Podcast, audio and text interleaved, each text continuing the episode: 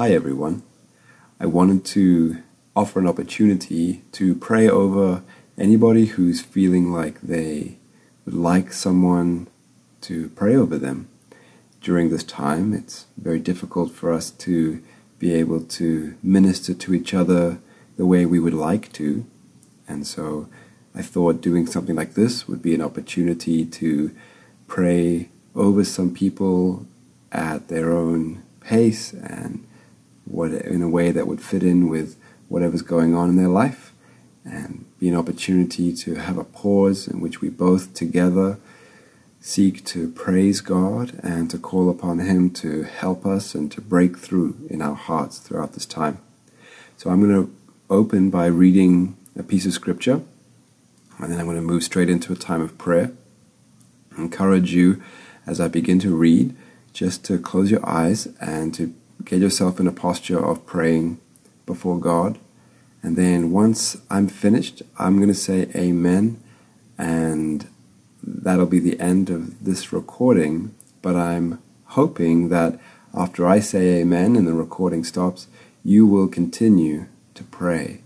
Uh, prayers of praise, prayers of seeking, prayers of reflection and questioning or confessing, any kind of prayer that seems appropriate throughout that time.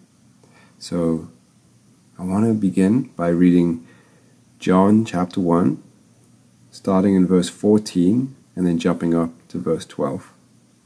So, John chapter 1, verse 14 says, So the Word became human and lived here on earth among us.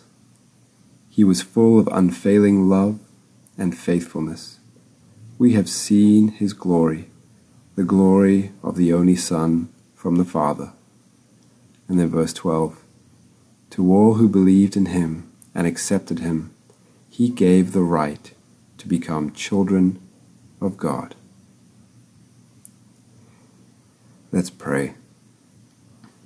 God, I ask that you would open our hearts right now and in the hours and days to come to the warmth of what Christmas is, to the warmth of the gospel, the love that comes down to us from you.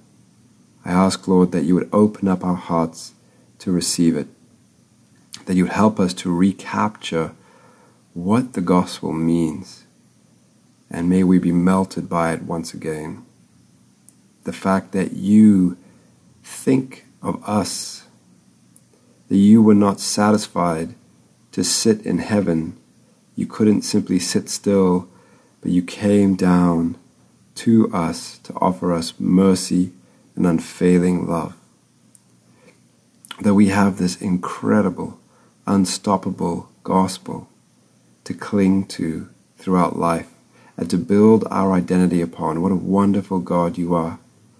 Yet I know within my heart that so many of us find it difficult to get out of the old way of living, the old way of thinking, the way of scarcity, the way of fear, the way of being motivated by guilt or numbed by coldness living in anxiety, living in a sense of hopelessness, the exact opposite of what it would be like to live out of the identity of being a born again child of God.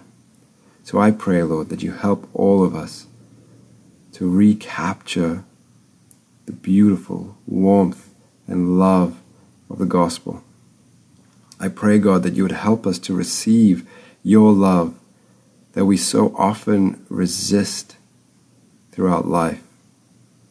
And we would instead be able to build upon it a life that is characterized by rest, by wholeness, by flourishing, peace, sanity, and stability. Thank you for your great mercy.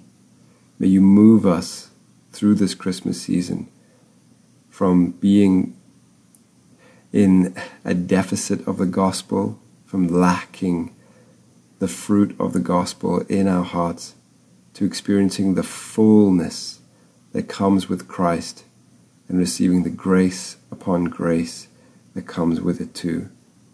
May you open up our hearts, Lord. We thank you for this matchless love. And we pray all this in the name of our beautiful Savior, Jesus.